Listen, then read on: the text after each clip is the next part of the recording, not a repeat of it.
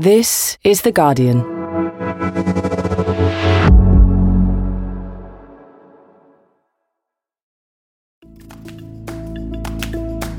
Today, tracing the story of a Ukrainian soldier whose death might thrust him into the history books.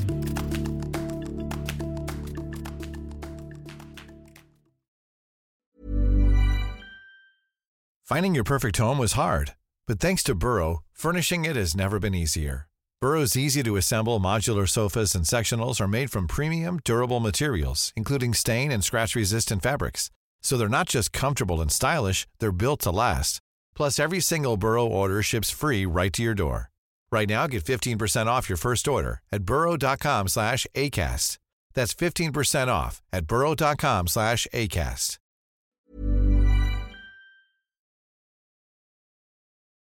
Before we begin, a quick heads up. This episode contains graphic descriptions of violence.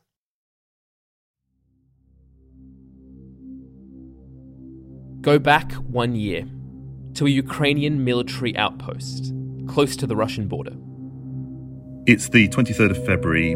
There's a soldier, Denis Kach. He's serving on a border checkpoint in the Luhansk region. It's coming up to midnight. It's halfway through his shift. Daniel Boffey is The Guardian's chief reporter. Denis's shift had been entirely uneventful. He'd um, spoken to his wife at 11 o'clock, and then he settled down for some rest while his colleagues patrolled outside.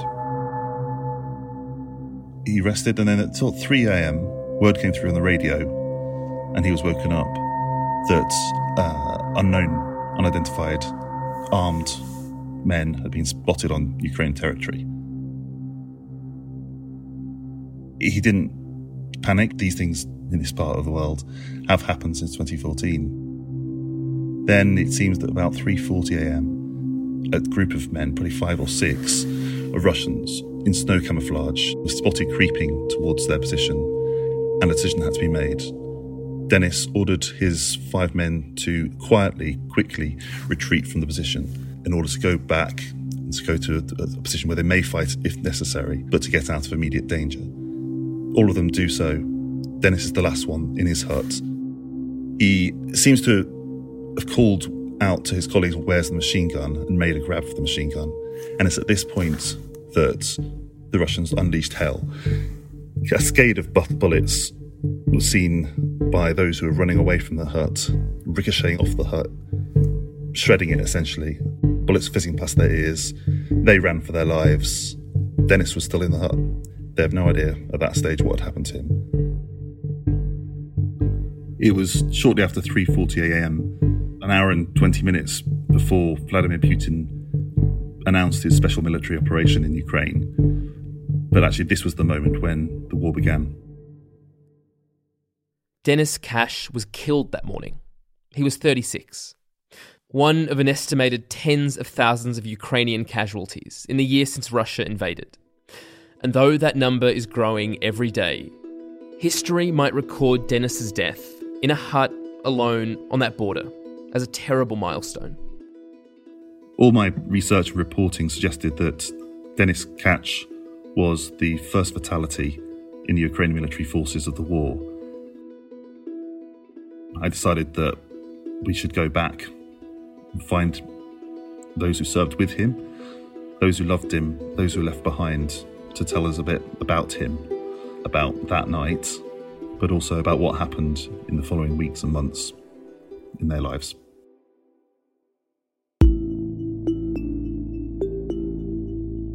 Daniel Boffey has spent the past few weeks trying to reconstruct the last moments of this one soldier's life. What he's discovered is a story of bravery and of grief, but also a reminder that the first casualty of the Russian invasion might have been Denis, but the first casualty of any war is the truth. From The Guardian, I'm Michael Safi. Today in Focus the death of Denis Kach and what he left behind.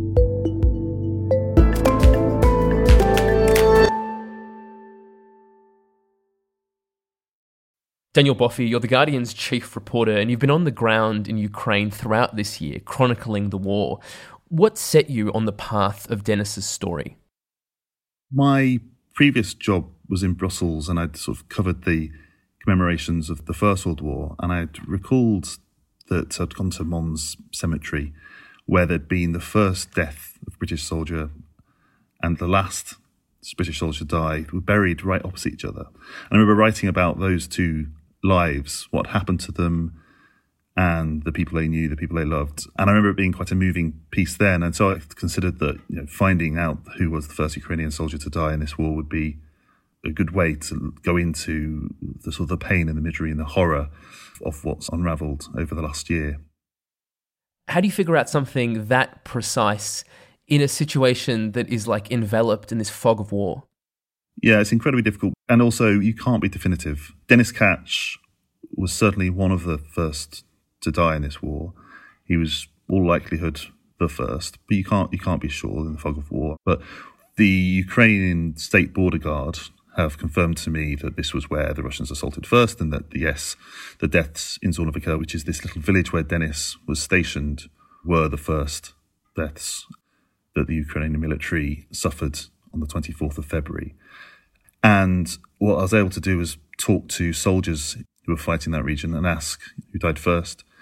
And everybody seems to think that Dennis was the first to die on that night. And as you sought to delve into the story around Dennis's death, tell me about some of the people that you met. You know, it was a struggle to speak to people who knew him because they're still serving, a lot of them. Some of them aren't uh, actually in Ukraine anymore. Some of them moved over to Russia. Wow. Some are still in the village that's occupied by Russia. But we, we spoke to several soldiers, sort of soldiers who were immediately with Dennis, soldiers who were slightly behind, sort of 300 meters behind in the village, and then soldiers actually way back behind in another village.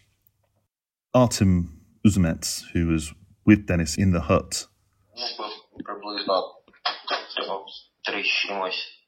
He recalls the, the news coming in that Russian soldiers stalking towards us.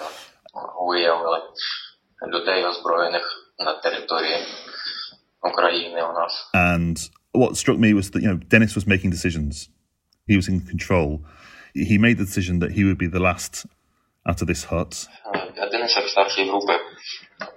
доповів про ситуацію та наказав по одному відходити до тилової позиції. The soldiers tell me that Dennis ordered their retreat. And his, his last words, apparently, it seems, were you know, where are the machine gun? There was only one machine gun in, in, in the hut, and he's looking for it, making a grab for it.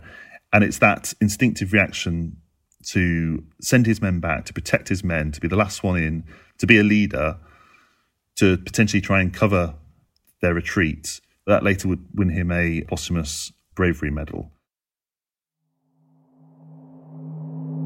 Further behind in the village, spoke to a senior lieutenant, 37 year old. He didn't want to give me his, his surname, um, I think because he has family still in occupied um, territories, Alexander. And he said that he and a junior colleague were walking around the village and they heard the dogs barking. They didn't hear the bullets because the bullet it was from silenced weapons. But Alexander said, "Well, why are the dogs barking at 3:40 a.m.? That's strange." And then suddenly they heard a, on a loud hailer, "Surrender! Put your arms down, and your life will not be threatened." Can you imagine? It's pitch black. It's heavy snow the dogs bark, and then you have this beaming over out of nowhere in Russian. They call their commander, you know, what should we do? And then the message is, boys, you're under fire, get the hell out of there. Just terrifying. Dan, Dennis's comrades pointed you to his wife, Oksana, who you went to speak to next. How did you track her down? But I expected her to still be in, in the village, in the home that she shared with Dennis, which has been occupied throughout the war.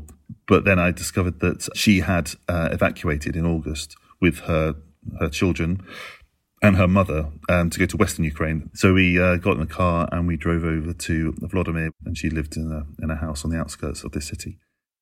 And so, when you met her, what kind of man did she tell you that her husband was? The first thing she talked about was what he was like as a father, how uh, the children always looked forward to him coming home they had two children Dominica, the daughter who's two years old now, and Roman, who's eight, who biologically wasn't Denis's son, but he's the father he's known all his life, and their relationship was extremely, extremely tight. He was a, a guy who just loved to be outdoors. He loved hunting, fishing, fiddling with engines.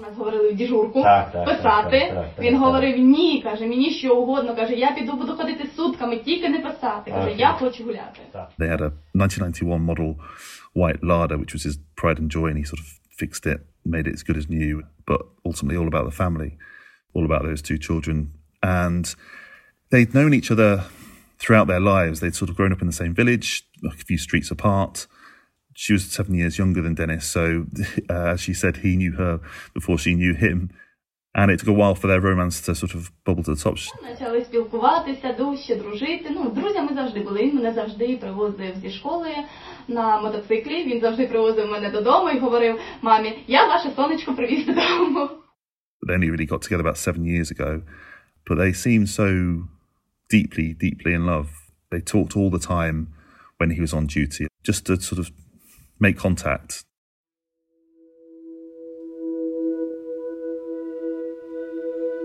What does she remember of that morning a year ago, the 24th of February? So they had a long conversation at 11 p.m. on the 23rd of February. He was in his hut at the military checkpoint, and they uh, they spoke about buying their daughter a birthday present. They were going to get a little push car. They ended their conversation as they always did Що до зустрічі утром зістрю зустрінемося. Люблю, скучаю. I love you, I miss you. Um, Dennis was due to be off shift 10.30 the next morning. He'd been on duty for the last two days. And that was that. And they, nothing untoward seemed to be the case. It all seemed calm. Then at 4 a.m., Oksana was woken by hysterical cries from her daughter in the cot next to her. Прокинулася, тому що у мене дитина, менша донечка, проснулася в сльозах, в істерики. Такої істерики я не пам'ятаю. І вона прокидається, я питаюся її заспокоїти. She was just inconsolable. Oksana was saying that her daughter had never cried like this before. She struggled to sort of calm her down. The windows rattled, and she heard the thump, the crump of artillery, and she realised that the war had started. You know, Putin had been gathering hundreds of thousands of troops on the border. Dennis's life had been very difficult the last few weeks because of it. But they hadn't expected it that night, but there it was. And so she has her daughter in her arms, wailing, crying. She was in a state of kind of panic. She then calls Dennis, but it keeps on ringing out. She calls five times at least, nothing happening. She calls um, his commander. Oh, he says, no, look, um, we've sent a car over. We've told them to retreat. I think we, everyone's fine. That we're going to get them out of there. Yes, everyone's under, under attack, but we'll, everyone's going to be okay. Don't worry. Don't worry. She doesn't believe him. She she knows her husband would have called her. Um, she calls her mum. Says, "Look, mum, the war's come, and I think he's gone. He why is he not answering his phone? Why is he not being in contact?" And she said, No, no, no. He's a hunter. He's a survivor. He knows the territory around here. Okay, if he's under attack, but of all the people, he'll be fine. And Oksana is not convinced at all.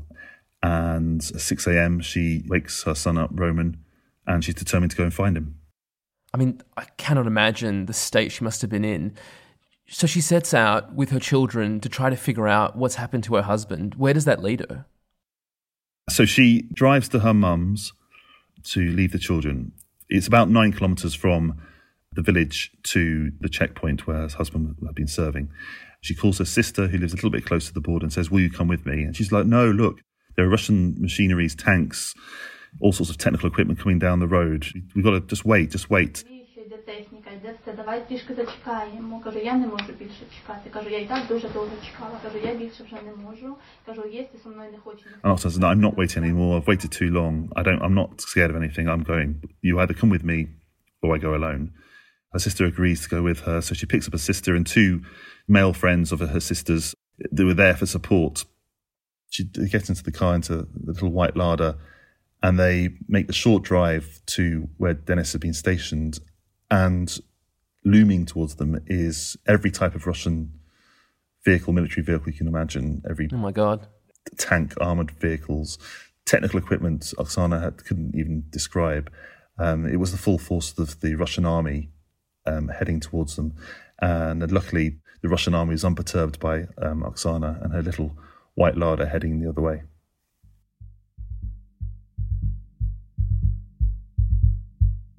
Oksana drives on.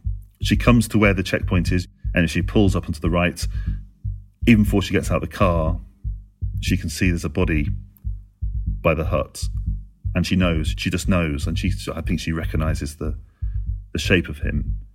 She gets out of the car, her sister and the, the two men trying to hold her back, but she runs. She, she's hysterical. She gets to the body.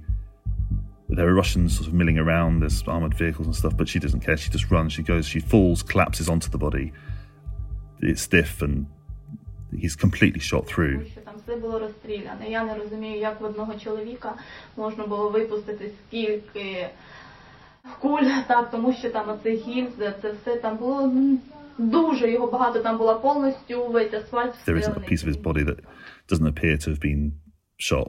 Uh, even his fingers broken from bullets. She wants to scream at the Russians. She wants to tell them, "You've murdered my husband. You've got to help me get him home." But her sister sort of ushers her away. It's just incredible that this whole scene is playing out in front of the Russian forces. There seems almost some embarrassment on the side of the Russian soldiers. They're sort of peeking out from behind the armored cars, but they don't approach. They look maybe sheepish. What can they do? There's no way back. The war has started, and this is the horrible, inevitable consequence of it. This is what they're here to do. At this point, it's clear to the entire world that Ukraine is under full scale invasion. What does Oksana do next? What does she do with Denis's body? So the two men who are with her go get a, a trailer from the local village and they fit it to the Lada, and they have to drive the body back. Oksana doesn't remember a moment of that drive. She's in a state of complete shock. Uh, she has her husband's blood on her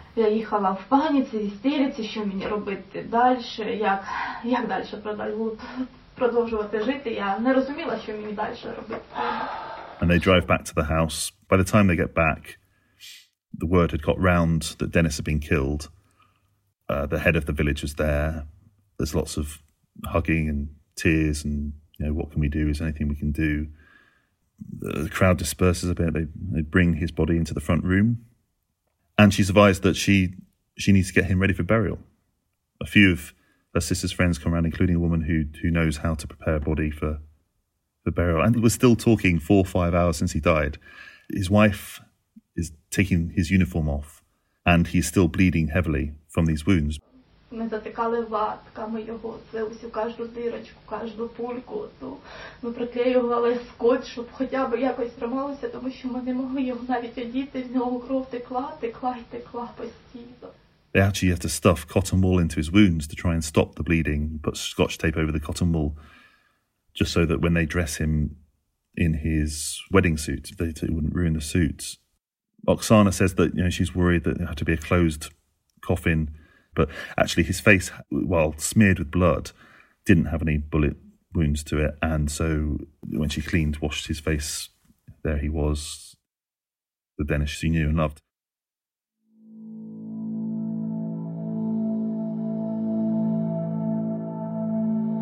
The next day, Dennis's family comes out for his funeral, and it's a show of unity at a time when the entire country is pulling together in response to the invasion.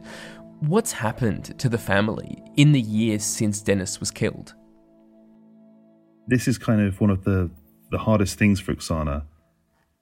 Her parents in law, they were horrified, obviously, hysterical when they first saw the body. But then they refused to believe that the Russians could have done it. Really? First of all, Dennis's sister has moved to Russia. They, the parents in law, followed. His family were very much of the old world. They had a great affiliation with Russia. They listened to Russian news, they read Russian newspapers, they watched Russian television. And such is the power of it that even their son's death, surely at Russian hands, could not convince them that Russia was in the wrong here. And it's been incredibly painful. So when even when Oksana she left for the West, her sister-in-law, Dennis's sister, criticized us. I can't believe you're leaving to go west, leaving Dennis on his own in, in his grave. And the family has completely and utterly split. It's just so hard to believe that for his family, Denis's death, the death of likely the first Ukrainian soldier in the war, is contested. It's divided them. She leaves behind a village that has split as well. So immediately after occupation, a lot of the younger generation left. And many of those left behind are the older generation who, again, feel great affiliation to Russia. And Oksana talks about how, in the months before she left the village, initial kind of shock why the Russians here? Why have they invaded? What's going on? Turned to, oh, they've liberated us. Все, що могли, всі продукти, все, хто що міг. Спочатку всі возмущалися, чому вони прийшли, навіщо це. Але не минуло місяця, я не розумію, чому так люди помінялися. Вони щасливі, що їх They're denazifying Ukraine, uh, accepting and celebrating Russian occupation.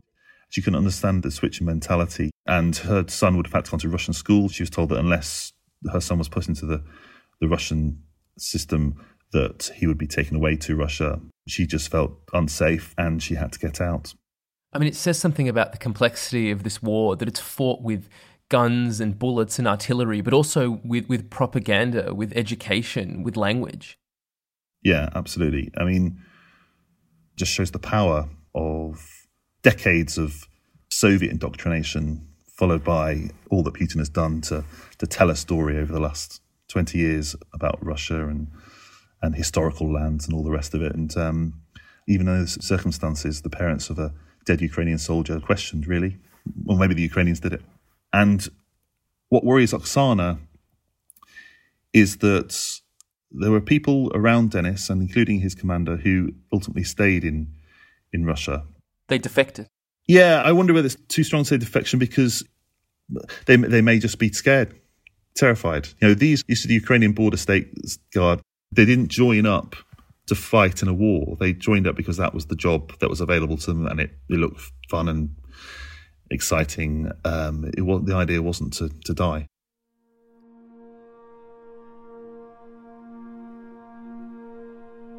Dan, this is such a remarkable story, but then in other ways, it's completely unremarkable. Denis may have been the first soldier killed in the war, but in the years since, he's one of tens of thousands. At this point, what do we estimate is the number of Ukrainian soldiers killed, and what about civilians?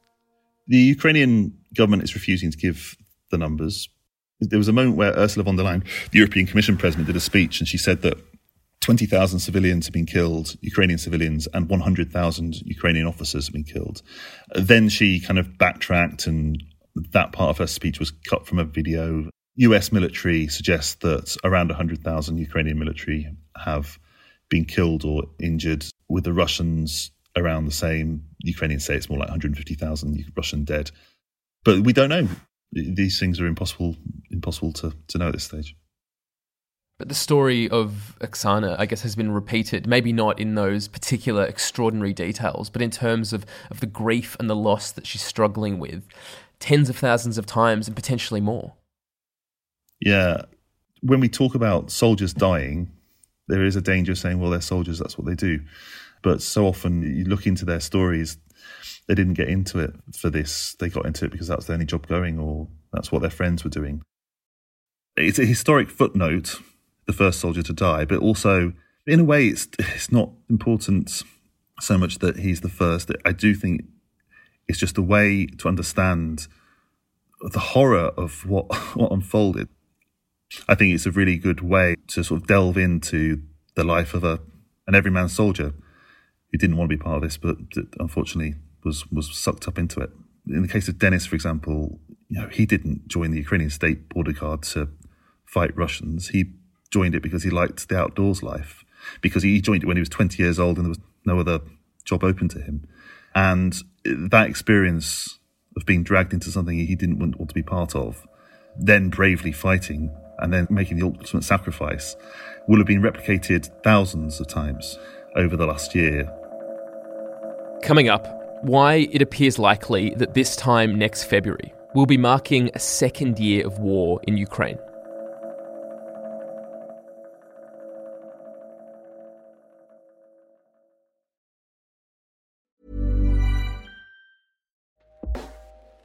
Hey everyone, I've been on the go recently Phoenix, Kansas City, Chicago. If you're like me and have a home but aren't always at home, you have an Airbnb. Hosting your home or a spare room is a very practical side hustle. If you live in a big game town, you can Airbnb your place for fans to stay in. Your home might be worth more than you think. Find out how much at airbnb.com/slash host.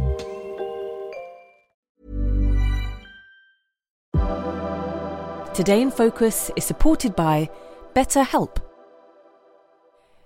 Here's a question.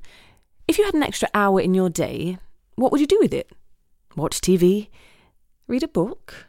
Hmm, meet up with a friend? Hmm, maybe a little nap?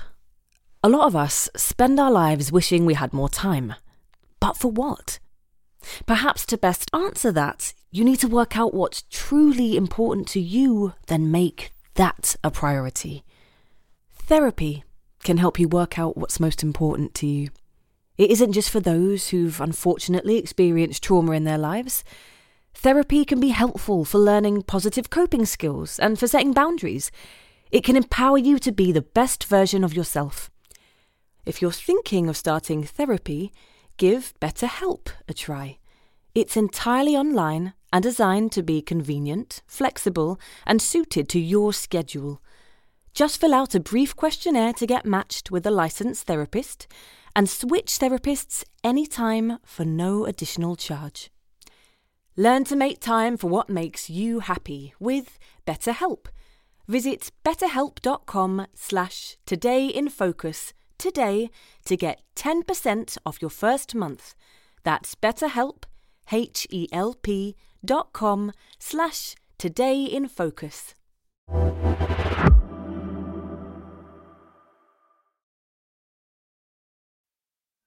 Dan, we're a year into this war, and you've spent so many months inside Ukraine documenting suffering and hardship, but also a lot of resilience. What has it been like for you to be there, hearing these kinds of stories? Meeting people who whose stories just kind of leave you in tears. And indeed, sort of talking to Oksana when she was describing how she was dressing the body of her dead husband who was still bleeding and you want to sort of cry and um, welling up, and it's horrible. And then life goes on for you. You get in your car, you drive away, and what's the next story? Life goes on for Oksana. She's got to take her son to school. After we'd spoken, you know, had homework to do. Uh, Roman's learning English, and it's really disconcerting that life goes on. These these horrific, horrible, awful. Can't believe this is happening, and why is this happening? For what? And then normal stuff, your English homework, school tomorrow. Yeah, the contrast between sort of normality and then this just extraordinary rape and pillaging of this country. Kiev now, when you go to Kiev, it feels extremely normal, the restaurants and bars and the rest of it. And yet then suddenly it really doesn't. When the air raid sirens go off, or you have an Iranian drone attack and they're being shot down in the sky, I can't find that ever normal. There's one moment where getting off the, the train in Kiev, there was an Iranian drone attack and it was hitting just around the station. And we got into a car and drove away. And then this drone was right over my head and it was sort of buzzing around. It was quite sort of graceful and beautiful. And then it, its wing dipped and it went straight down. And oh, what a relief! You know, I felt immense relief. And then we drove away. And then I saw on Telegram channels later, and then I went down to the to the building itself and saw the a couple. The woman had been pregnant their burnt out bodies. And in the face of that everyday horror that Ukrainians are experiencing, we know that Moscow isn't backing down. Opposition to the war within Russia doesn't seem to be growing. They've got no shortage of men they can mobilize and throw into the conflict. And the thing I wonder is does that Ukrainian resilience and determination to go on have a limit? Is there a point at which with daily life so disrupted, so many lives taken, that the Ukrainian people and their government do push for a compromise, some kind of agreement that trades land for for peace. I think ultimately they won't be able to carry on unless the West continues to support them. But as long as the West supports them with ammunition, artillery, tanks, maybe even one day fighter planes, although that seems unlikely. But as long as they continue to support them to a certain level, I think the Ukrainians carry on. It's a phrase that keeps on being repeated to me. We need to finish this now. But there is that sense that, that Russia has been trying to keep Ukraine a colony for centuries and trying to turn Ukrainians into second class citizens and to impose the Russian way of life onto them, and that this has to stop, and this is the moment where it's going to stop. And I don't really see West support um, dwindling away, so I think this carries on. And when you speak to Oksana and other Ukrainians that have sacrificed so much, that have family members who are serving, risking death in the Ukrainian army, what do they tell you about what they want for the next year? when they talk to me, they say they want uh, fighter jets. they want stronger, harder weapons. And that's all they talk about. They talk about the next victory and the West needs to do this, the West needs to do this. They don't really talk about peace. They talk about victory. You know, it's not that yearning for the life they had. They just want to win now. They kind of had a peace 2014 to 2022, but it was one that was fragile and Russia they took Crimea, they had their People's Republics, um, Donetsk and Luhansk People's Republics. They want that, all that behind them. They want victory. They want Russia not to be in a position to ever be able to do this again. So that sounds like, given that determination on both sides to press ahead, that this time next year we'll be marking the second anniversary of the war in Ukraine. I have a horrible feeling we will because early in the year I got the distinct impression, so March, April, that the Ukrainian people and even the Ukrainian government wanted peace. It wasn't talking about victory, it was peace. So we had Ukrainian peace talks we had you know, the Russians and Ukrainians in Turkey and elsewhere talking about peace. And the Ukrainian government was actually making public their terms. And the terms were the borders as they were um, on the 23rd of February. So they were kind of ceding Crimea to a certain extent, and even to a certain extent, the Donbass. So they were talking of a, a muddy compromise there, a peace. Now they're not because they don't trust Putin. They think it has to end, that Russia has to be completely destroyed. Now, Russia isn't going to be completely destroyed, is it? It's not going to happen. So I do think that we may be here, we might have another 100,000 deaths on each side uh, in a year's time. Dan Boffey, thank you so much. Thank you. That was Daniel Boffey, The Guardian's chief reporter, whose coverage from Ukraine, including his story on Denis Kach, you can find at theguardian.com. Before we go, the first anniversary of the war is also being covered by our sister podcasts. On Thursday's episode of Politics Weekly UK, John Harris spoke to the Ukrainian Member of Parliament, Kira Rudik, and The Guardian's Dan Sabbagh about how the war has changed the world. And in Politics Weekly America, out today, Joni Greve speaks to Susan Glasser of The New Yorker about why President Biden chose this week to visit Kiev and what the future holds for NATO. Our reporters were on the ground in Ukraine long before the invasion on the 24th of February, on both sides of the border. Since that day, a year ago, we've had at least two reporters in Ukraine at any one time, and often four or five, covering all aspects of the war.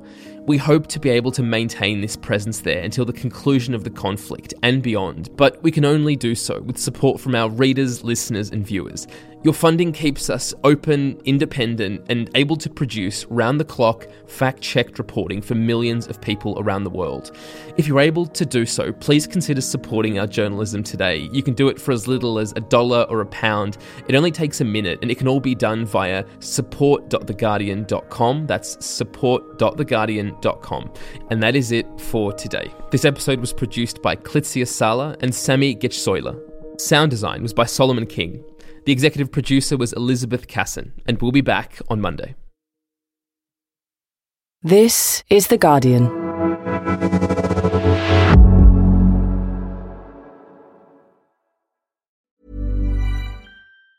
Tired of ads barging into your favorite news podcasts?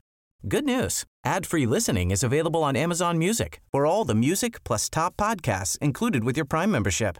Stay up to date on everything newsworthy by downloading the Amazon Music app for free or go to amazon.com slash news ad free.